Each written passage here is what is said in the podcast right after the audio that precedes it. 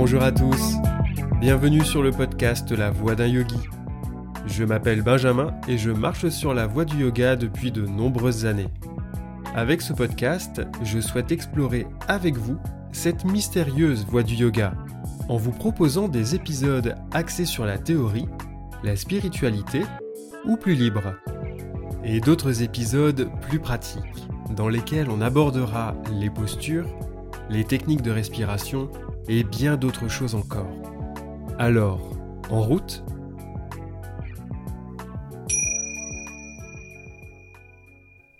Épisode 4 Adho Mukha Jvanasana Le chien tête en bas. Fascinant à de nombreux égards, le chien tête en bas est sans conteste un des asanas les plus pratiqués et les plus populaires du hatha yoga moderne. Nombreux sont les adeptes à le considérer comme le meilleur ami des yogis. Chien tête en bas.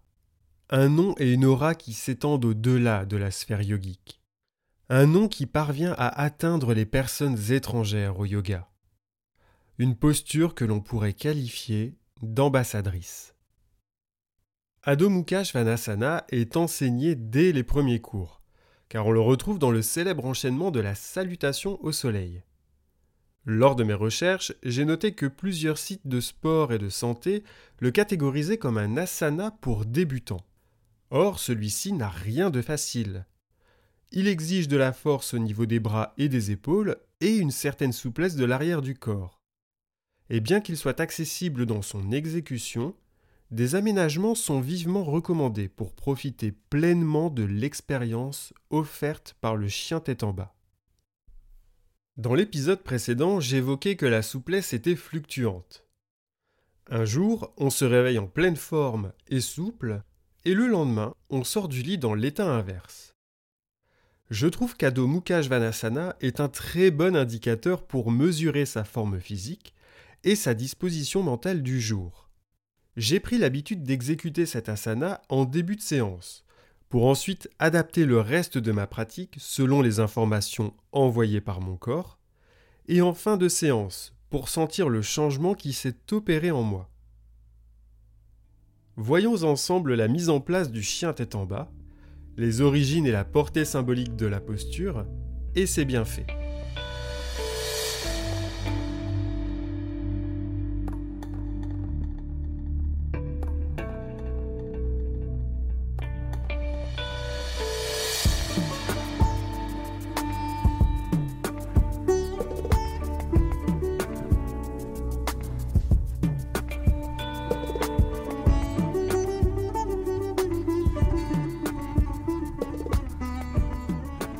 Adho Mukha est une posture inversée d'appui sur les mains et sur les pieds.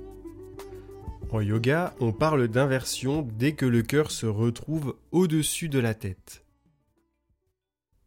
Il est possible de démarrer le chien tête en bas à partir de la posture à quatre pattes ou à partir de la planche. Comme toujours, je vous suggère d'essayer les deux et d'opter pour celle qui vous convient.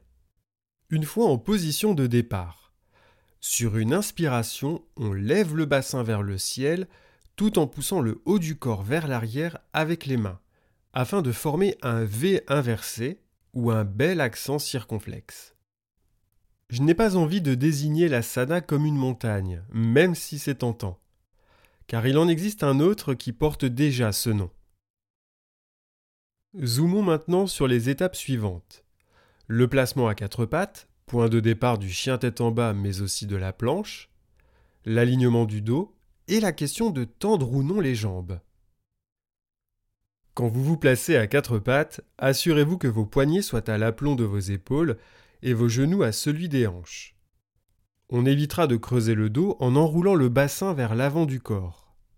Cette rétroversion effacera la cambrure. Enfin, la nuque reste alignée à la colonne vertébrale. Imaginez-vous former une sorte de table. La position des mains et des doigts est un point essentiel du chien tête en bas. Les doigts sont écartés autant que possible, les index pointés vers l'avant et parallèles. La zone située entre l'index et le pouce vous servira d'appui, surtout la grosse articulation située à la base de l'index qu'on appelle poulie à 1. Cherchez à créer un effet ventouse avec vos mains sur votre tapis. Une fois votre appui ancré et stable, levez le bassin et repoussez le haut du corps vers l'arrière avec les mains sur une inspiration. La taille s'amincit et s'approche des cuisses.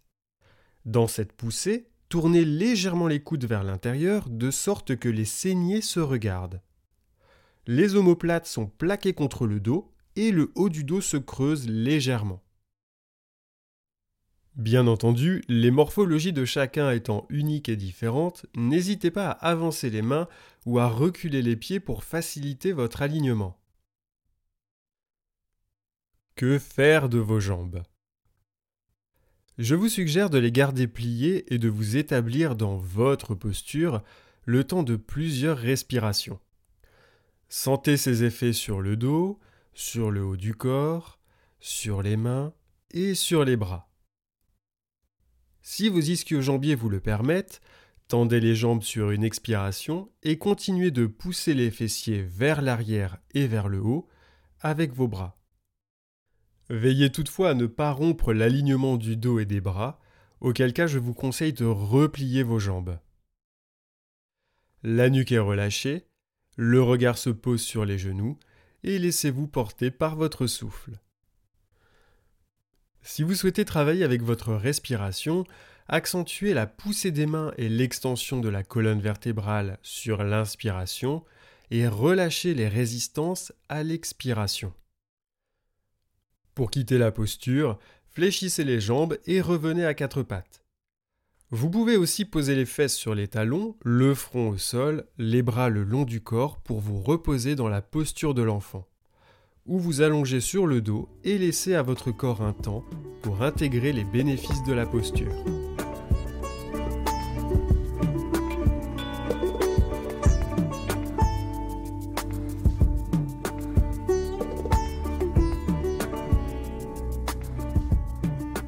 Le nom Adho Mukha Svanasana nous vient du sanskrit. Adho signifie vers le bas, Mukha museau, Shvana chien et asana, posture. Le meilleur ami des yogis arrive tardivement dans l'histoire du yoga. Il serait apparu au XVIIIe siècle selon Sir Jim Malison, baronnet d'Angleterre, spécialiste du sanskrit et du hatha yoga.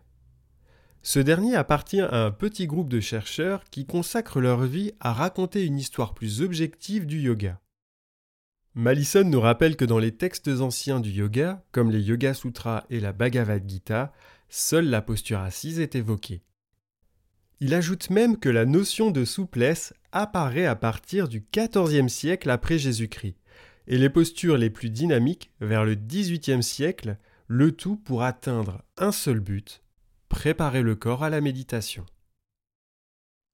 À cette époque, notre célèbre asana ne s'appelait pas le chien tête en bas, mais posture d'éléphant.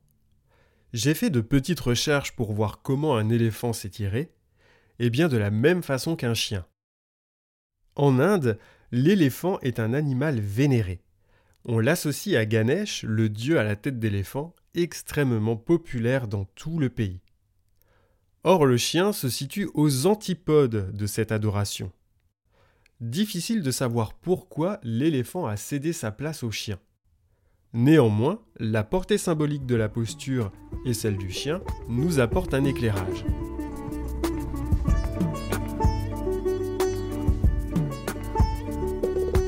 Dans la mythologie indienne, le chien est associé au dieu Shiva, une des trois grandes déités de l'hindouisme, qui est également le protecteur des animaux. La légende disait que Shiva parcourait les forêts de l'Inde sous l'apparence d'un ascète accompagné d'un chien fidèle et joyeux. Sauf que dans les anciens textes védiques, le chien est assimilé à un animal maléfique et impur, symbolisant l'ego et les bas instincts. Un reflet de l'homme qui dérange ce dernier. Avant de fustiger les textes védiques et l'hindouisme, il faut savoir que le chien est également dénigré par d'autres religions, dont entre autres le christianisme et l'islam.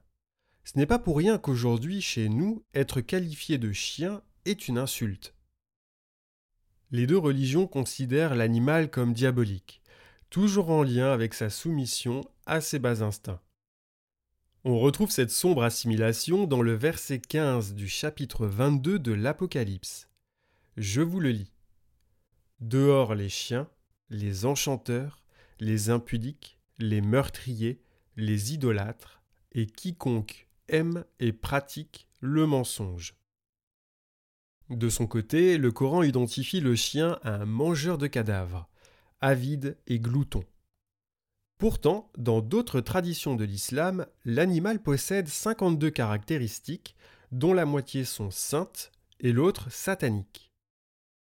De nombreux chercheurs pensent que cette vision démoniaque vient du fait qu'à l'époque, les chiens, étant sauvages et évoluant en meute, s'attaquaient aux animaux et aux humains, jusqu'à dévorer les cadavres sans discrimination.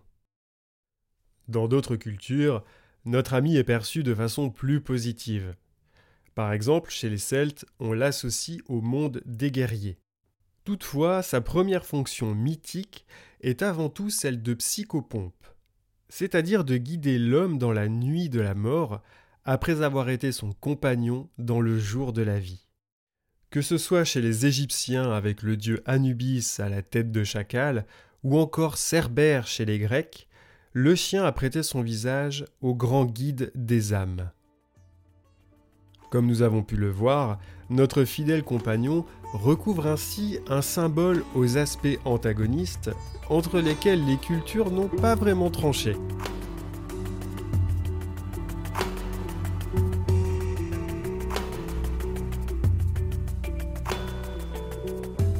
L'ego réclame sans cesse notre attention, des caresses, comme un chien pourrait en réclamer. S'il n'obtient pas satisfaction, son humeur risque de changer du tout au tout. À l'instar du chien, l'ego protège son territoire, prêt à montrer les crocs en cas d'invasion. Shiva a le pouvoir de dompter les bas instincts du chien et de l'ego sans user de la force.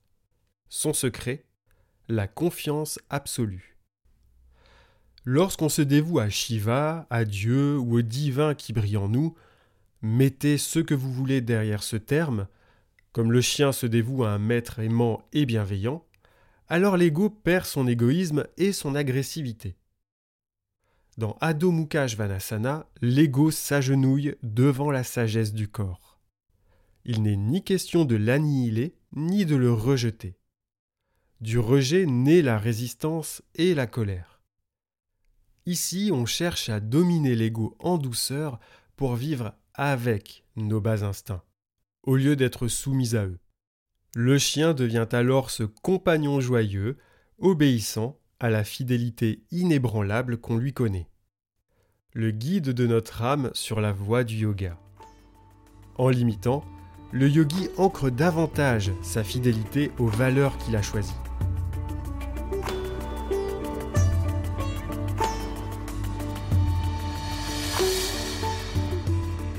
De nombreux bienfaits découlent du chien tête en bas. En plus d'étirer tout l'arrière du corps et de corriger le dos rond, la posture renforce les muscles des bras et des épaules. Par l'ouverture de la cage thoracique qu'elle provoque, elle améliore la capacité respiratoire et fortifie le cœur. Et ce n'est pas tout. De par son inversion, cet asana rafraîchit, régénère et apaise le système nerveux. Il aide à réduire le stress et les troubles du sommeil en vous intériorisant. La tête étant relâchée, la posture invite le mental à lâcher prise. Quelques précautions toutefois. La posture est déconseillée aux femmes enceintes, surtout à celles qui sont en fin de grossesse, aux personnes souffrant du syndrome du canal carpien et aux personnes souffrant d'arthrose prononcée au niveau des articulations des poignets, des coudes et des épaules. En cas de diarrhée, évitez la posture, car elle stimule le système digestif. Il en va de même si vous souffrez de maux de tête et d'hypertension, auquel cas il est déconseillé de faire toute inversion. Quelle magnifique posture, n'est-ce pas? Depuis que je connais son histoire et sa portée symbolique, j'inclus cet asana dans ma pratique quotidienne. Je ne l'effectue pas uniquement pour travailler l'aspect physique, malgré ses innombrables bienfaits, je lui donne du sens en essayant de dompter mon ego pour mieux vivre avec. Et vous, quelle est votre expérience du chien tête en bas? Quel regard portez-vous désormais sur cet asana? Faites-le moi savoir en me contactant sur les réseaux.